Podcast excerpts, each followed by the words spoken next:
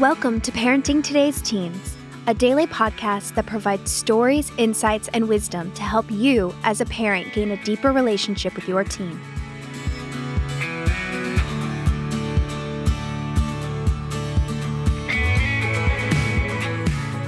On today's episode, Mark Gregston and Wayne Shepherd dive into a topic that will challenge, encourage, and inspire you as you parent your teen. Let's listen in.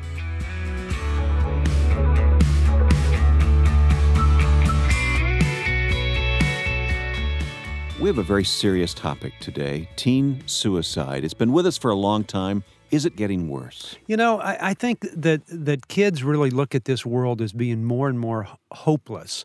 I mean, as they are exposed to more things, as information turns over quicker, in their immaturity, they are coming to a conclusion that it is less hopeful you know, than than what they anticipated. It's a lot harder than what they anticipated. Mm. And I think that's why we see the escalation of kids walking away from the church, of being more involved in drugs and alcohol and and and and moving to a point of suicide. And I mean, we just ask everybody here in the studio, do you remember somebody in high school, when you were in high school, in junior high, committing suicide?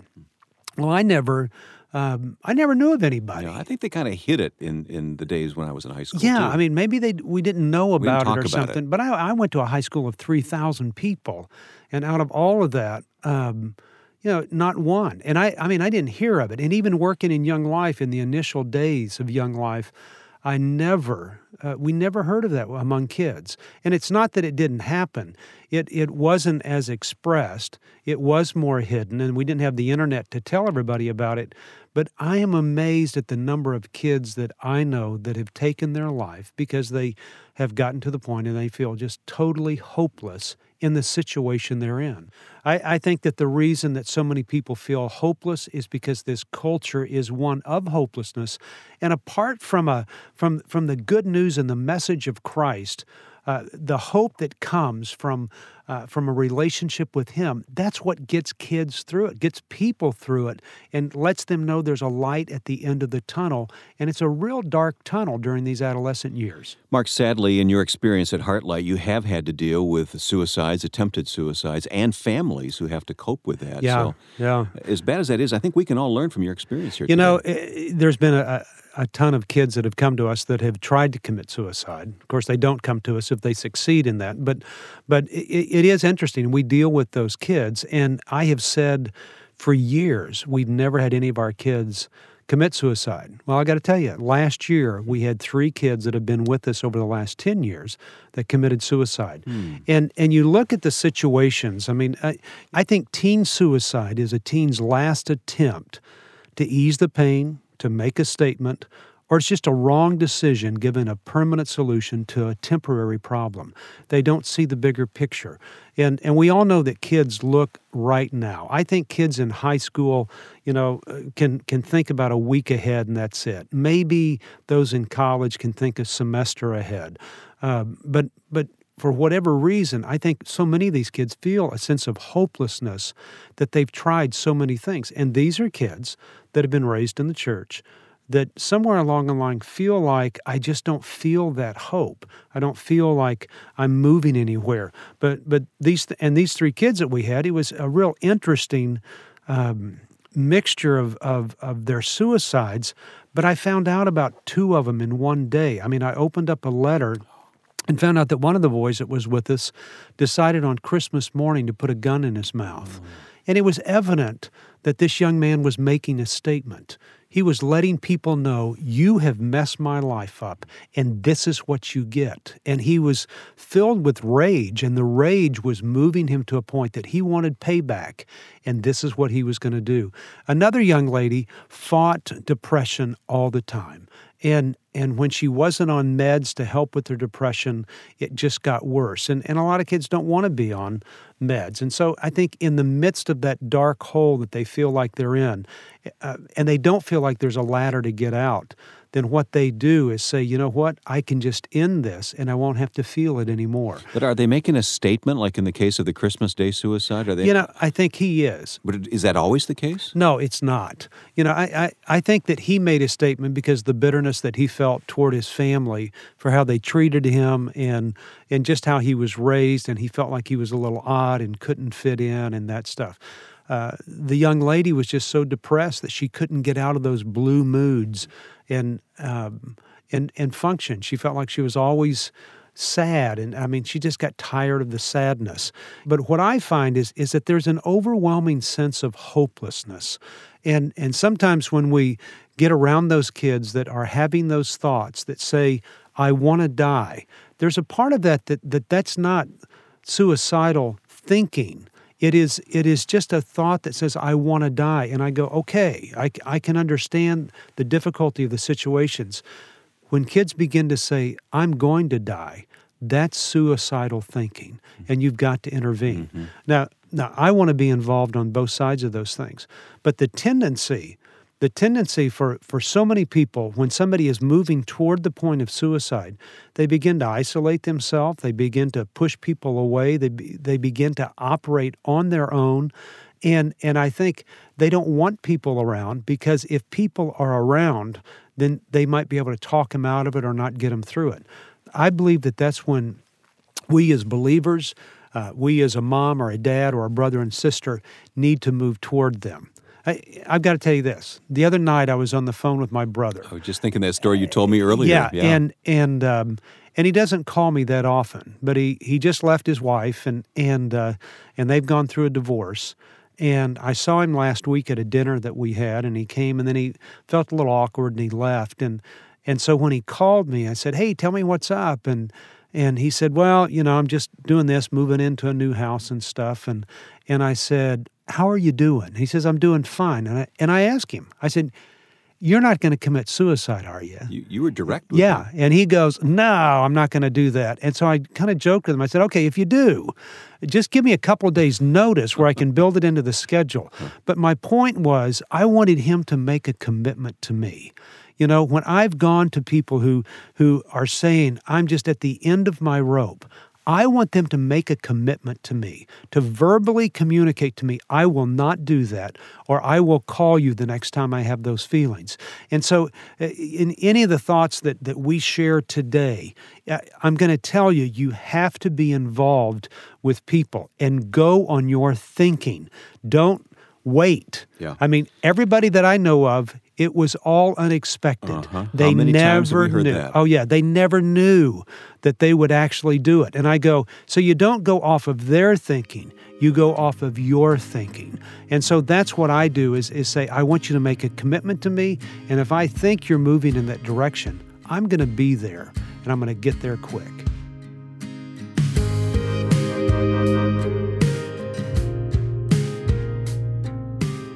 Have you heard? Mark Gregston has launched a new podcast and it's called I Mustache Mark a Question.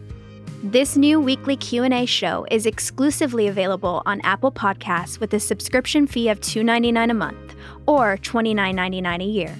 Just search for Heartlight on Apple Podcasts and you'll find both this free podcast, Parenting Today's Teens, as well as the new subscription-based Q&A one. It's more great parenting advice from Mark Gregston on I Mustache Mark a Question. Go check it out. Okay, now back to today's show.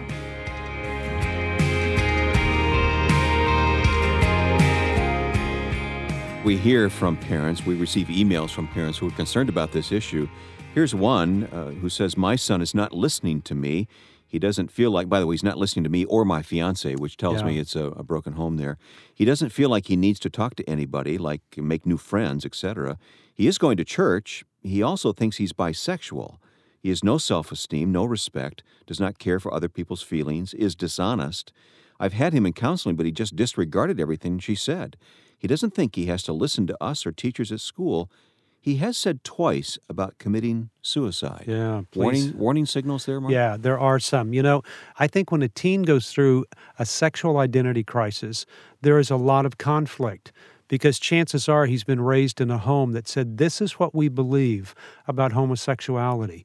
And a child finds himself having those feelings. And so it becomes a shaming opportunity for him eh, and moves to self contempt. And I'm, I'm not speaking and telling anybody what they need to think about homosexuality. I'm not doing that. I, we all know what Scripture says, mm-hmm. and and everybody has to has to kind of weave that into their thinking in a way and go, okay, then how do I how do I deal with that when it's my son that's going through a difficult right. time or my daughter? Love, yeah. yeah, and so so I think this child because he he knows he's in conflict. And if there's no solution to that conflict, then it becomes hopeless.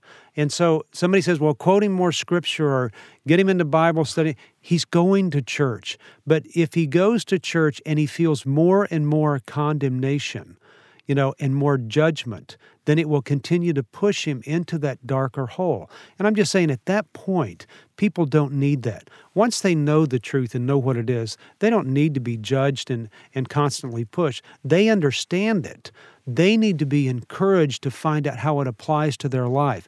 And it just means somebody needs to walk alongside them. They're not going to find this on the internet. They're not going to find it on in a social networking opportunity. They're they're going to find it when one person says, "I will spend time with you." It's not going to be a once a week counseling session. It's going to be somebody that will engage with them. And if they have to, get with them every day, every day for lunch till they get them to the other side of that. So if we see any signs of depression or the beginning of depression, that should be a red flag. Well, I'll tell you, that, and that's where it's going to lead. I mean, there, there are some people that need to get professional help. They need to be meeting with a counselor. Anytime a child looks at me and says, I'm going to kill myself, I can tell you within a few hours that child's going to be in a hospital in a safe environment. Hmm. I don't care what's going to hmm. happen. Hmm. And I've had kids look at me and go, I'm 18, you can't do that. And I said, Don't push me. I will do whatever it you takes. You take it seriously. That's right. I do. When they say it, I cannot walk away. And so I'm going to move toward them during that time and do what I need to do based upon what I'm hearing from them and and and not be slow to act because I don't want to carry that on in my life the rest of my life that I didn't do something. And at the same time, this is the point where you save their life. I just can't imagine losing a son or oh, daughter no. to suicide. Mark. God, you know, I'm it becomes so important for us to know, um, you know, how people are feeling when they they lose a loved one. What signs did they see, perhaps later, that that can teach us? And I think what she's saying is remain in contact. Mm-hmm. Don't lose contact because they that just makes people feel more and more isolated. Here's another email that has come in to us from a parent on this topic. Uh, our daughter has been cutting for several years. Uh, she's had one suicide attempt a year ago after being raped, which she told no one about. I read her diary recently to, and discovered this. Her schoolwork and home relationships are okay, but she believes she's stupid and ugly because these two things she cuts, and, and God hates her and is trying to ruin her life. She's willing to try for help, although she is resistant to therapy. Oh, yeah. You know, I mean, and here's a hopeless situation. I think uh, brought on by a rape, which tells you that you're stupid, that you allowed it to happen perhaps you feel a little bit like trash because uh, and so that makes you feel somewhat ugly. So here she is trying to to deal with those things.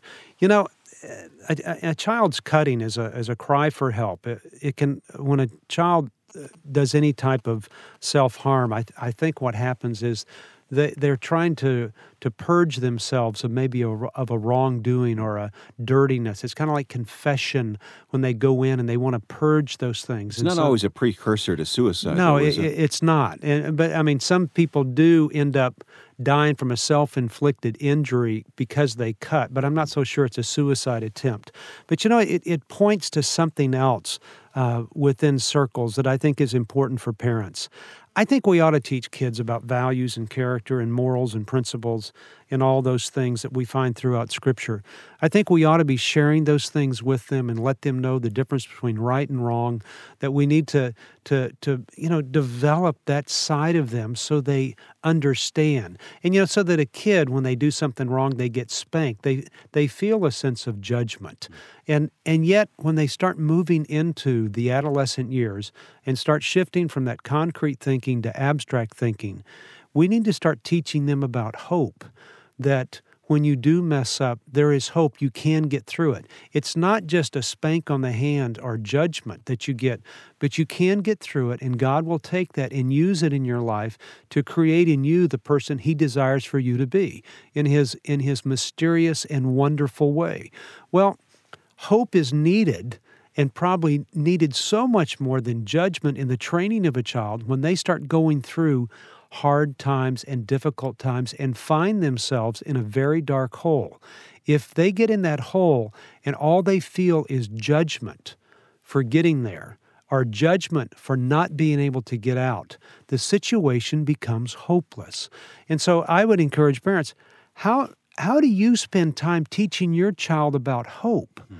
How do you let them know that that that that which God has started in the life of your child that he will bring to completion?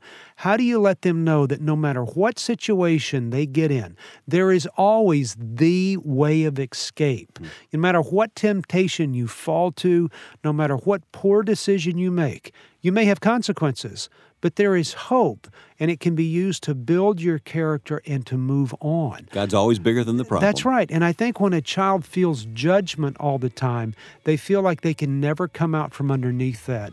And and those kids that I know that that have committed suicide feel hopeless. They feel there is nowhere to turn, not even in their relationship with Christ. Because I got to tell you, every one of these kids was a believer.